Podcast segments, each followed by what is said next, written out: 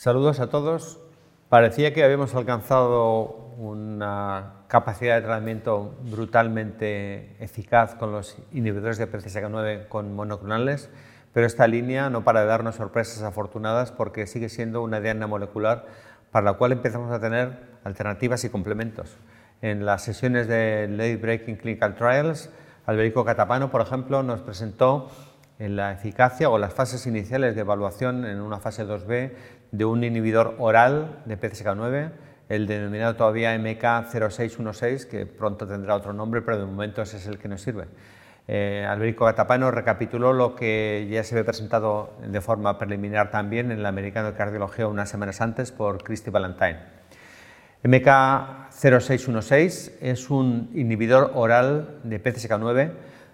es un péptido macrocíclico que es capaz de unirse a PCSK9 con una afinidad próxima a los anticuerpos monoclonales y es un gran desarrollo de la ingeniería química, logrando emular esas zonas de unión que pueden permitir que a la vez sea una molécula que se pueda absorber por el estómago y tener una diena tan selectiva sobre PCSK9. Pues bien, MK0616 por tanto, este estudio se planteó la hipótesis primaria, que es comprobar si este péptido macrocíclico que se une a PCSK9 es capaz de reducir frente a placebo los niveles de colesterol LDL en pacientes con hipercolesterolemia y que alguna de las dosis sería la adecuada. Bueno, pues se pudo comprobar que en efecto desde 6 hasta 30 miligramos de dosis eran capaces de reducir los niveles de colesterol LDL entre el 40 y el 61% y que obviamente esta reducción de colesterol LDL se asociaba con reducción de apoproteína B, del colesterol no HDL y un incremento especialmente notable de los objetivos terapéuticos alcanzados en los pacientes incluidos en el ensayo clínico. De manera que de momento tenemos una perspectiva interesante de una nueva forma de atacar la diana molecular de PCSK9 que puede ser un tratamiento por vía oral para aquellos pacientes que no deseen recibir un tratamiento parenteral y que pueden alcanzar objetivos terapéuticos ambiciosos con una nueva aproximación terapéutica. Otro ensayo clínico se presentó también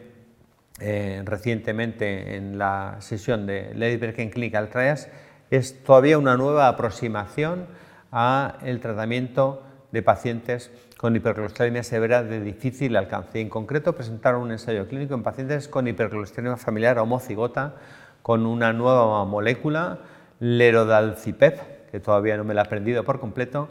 que es una ah, proteína recombinante de fusión con un dominio de unión a PCSK9 y albúmina, logrando efectivamente bloquear PCSK9 y reducir los niveles de colesterol LDL en fase 2. Pues bien, se plantearon la evaluación de esta molécula, lerodalcipep, en una población especialmente difícil, pacientes con hipercolesterolemia familiar homocigota, en un estudio doble cruzado con evolucumab, que es uno de los fármacos que se ha utilizado en pacientes con eh, este, este, trastorno genético que tuvieran algún resto de receptor. Eh, los pacientes eh, tenían una serie de características que no vamos a entrar en el detalle y sí podemos comprobar que frente a la situación de partida, antes de recibir el monoclonal o de recibir el monoclonal, en este caso en evolucumab en naranja, o el lerodalcipep en azul, vemos que después del uso de cualquiera de los dos tenemos una reducción similar de los niveles de colesterol LDL, quizá ligeramente inferiores a los de evolucumab, pero demostrando que dentro de la población de hipercolesteremias eh,